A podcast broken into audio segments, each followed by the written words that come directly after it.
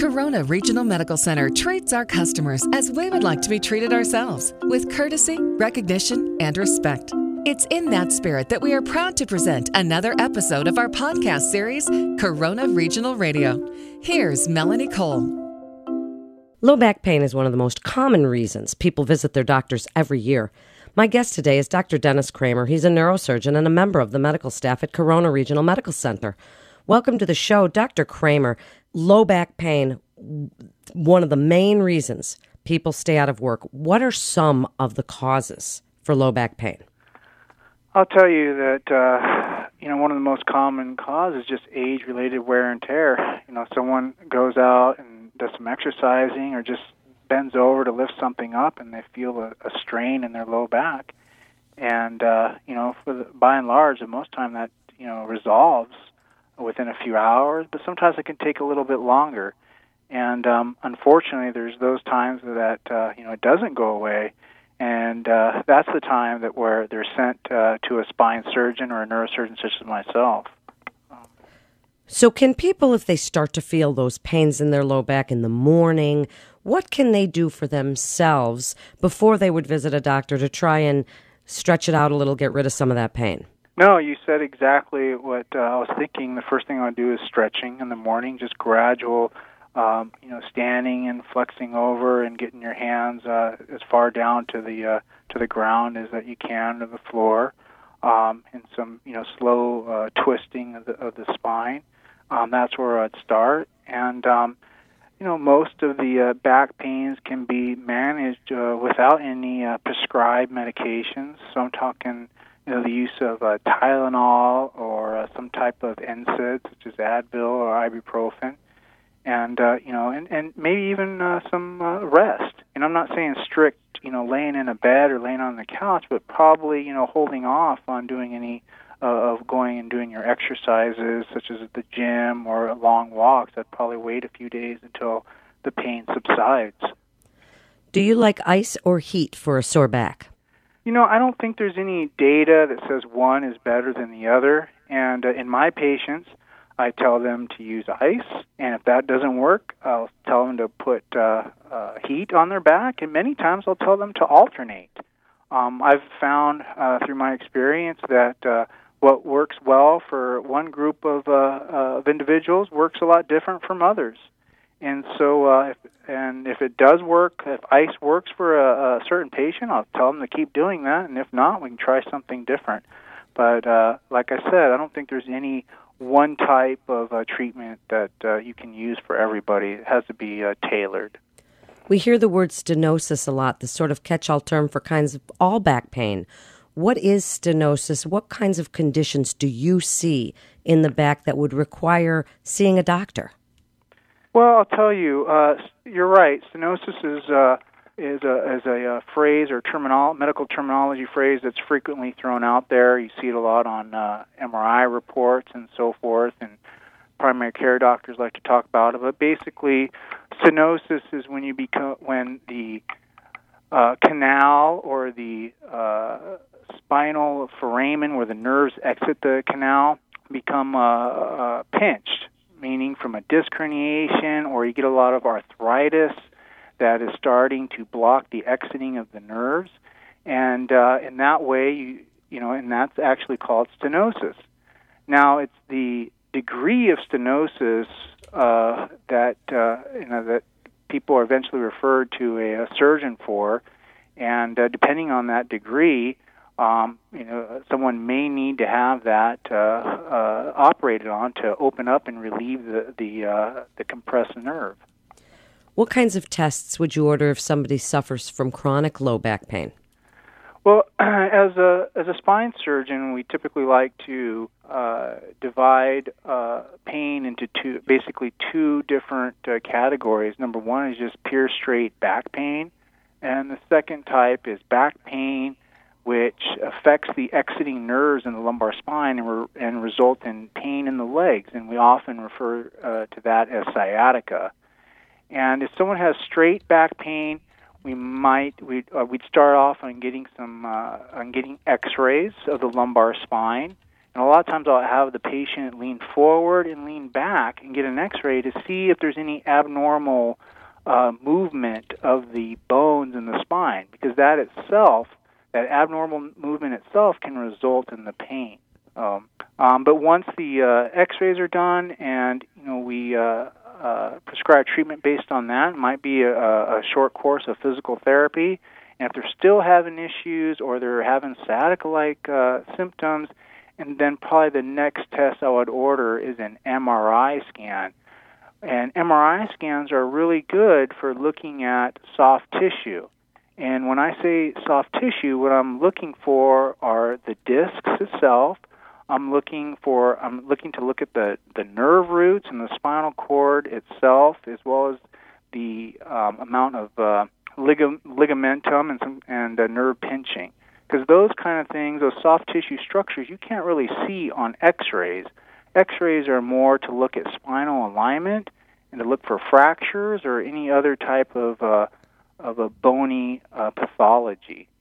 When we're looking at some treatments for low back pain, people hear about epidurals, they hear about steroid injections, either orally or injected.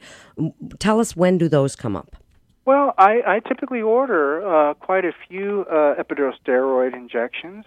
Um, they're mostly um, for they're mostly indicated for people that have sharp shooting pains into the legs, and uh, also known as sciatica, or the other word that's uh, kind of interchangeable with that is radiculopathy. And um, basically, radiculopathy means that there's uh, pain, there's pressure on the nerves, and it's sending pain down the leg. And since there's a lot of inflammation, inflammation around the nerve itself, you can um, we'll go ahead and take a needle, uh, put the needle right where the nerve is being pinched, right where it's being inflamed, and inject a small amount of steroid medication. And uh, and as people may know or may not know, that a steroid is a, a is a very powerful anti-inflammatory medication so it reduces the amount of swelling and irritation around the nerve itself. Okay, so most of the time, patient will experience a, a significant reduction in the amount of pain after an epidural steroid injection. Now the thing is, is that um, you can only have so many injections because it's it's a steroid, so you don't want to keep going and, and getting you know injection after injection because of the drawbacks and side effects of steroids. And sometimes some steroid injections don't last as long as we want them to. Okay, um, steroid injections are typically only indicated for someone with a more acute or subacute pain, meaning someone might have sciatica, but if it's been over three or four or six months, a, ster- a steroid injection might not provide enough long-term treatment than more than for a few days or a few weeks. So you have to weigh the risk and benefits and pros and cons of epidurals. What can they do prevention wise? While it may not be possible to prevent low back pain, are there some lifestyle modifications you'd like to recommend to help with that sort of pain? Well, um, yes, there are, and we talked about one of those. I think that stretching is, is very important, and to do stretching, even if you don't have pain, I think that helps. Um, but I think one of the biggest uh, um, risk factors for uh, uh, low back pain and degenerative changes are smokers. So when I have a patient that comes in, um, the number one thing I'll tell them is they got to stop smoking because not uh, not only is it uh, very important for someone's overall health, but studies have shown how smokers uh, have very bad backs. And what I mean by that is, as we get older, we get degeneration and bone spurs and arthritis in our joints in the back, and that's just the normal process, uh, the normal process of uh, age-related wear and tear. But smokers seem to have it accelerated degenerative changes, and that's what we try to stay away from. So that's the number one thing about people that smoke that it really is hard on the spine itself. And Another uh, another treatment uh, to help prevent is the type of activities you do. If you're doing a lot of activities where you're twisting your spine, such as a, a sport, particularly in golfers, it's really hard on the joints in the back. And many times when I see these long-standing, I'll have long-standing golfer, uh, golfers that come in and their backs show severe degeneration. So I just try to counsel them on the need to just be very careful with the type of activities they do. What about proper lifting techniques?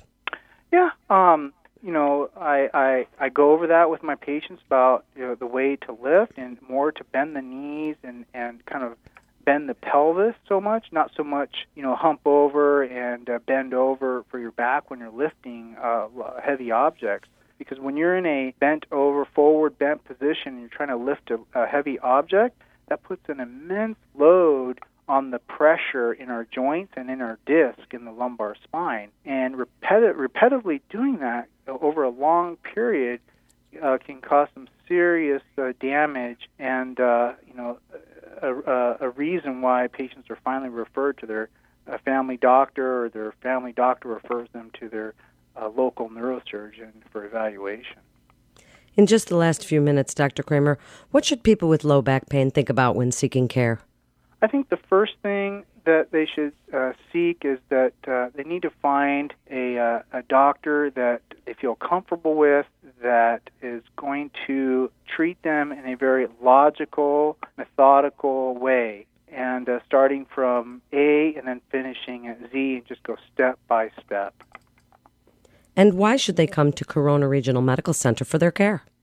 Oh, I think the physicians at Corona, um, you know, uh, do exactly that. They start off with, uh, you know, uh, behavioral techniques that we talked about, proper stretching, um, you know, uh, proper lifestyle changes. Um, if that doesn't work, the next step would be see if the if the if the patient is a candidate for epidurals or for physical therapy um, and or chiropractic manipulation. And then, um, and if that doesn't work and there's still ongoing pain and pathology, then that's when you start uh, doing x rays and, and imaging studies such as an MRI scan and possibly even nerve studies. By that time, if if they've been down that trail and they're still not getting better, then many times the, the primary care physician will go ahead and send them to myself for evaluation. Thank you so much for being with us today. You're listening to Corona Regional Radio with Corona Regional Medical Center. For more information, you can go to coronaregional.com. Physicians are independent practitioners who are not employees or agents of Corona Regional Medical Center. The hospital shall not be liable for actions or treatments provided by physicians. This is Melanie Cole. Thanks so much for listening.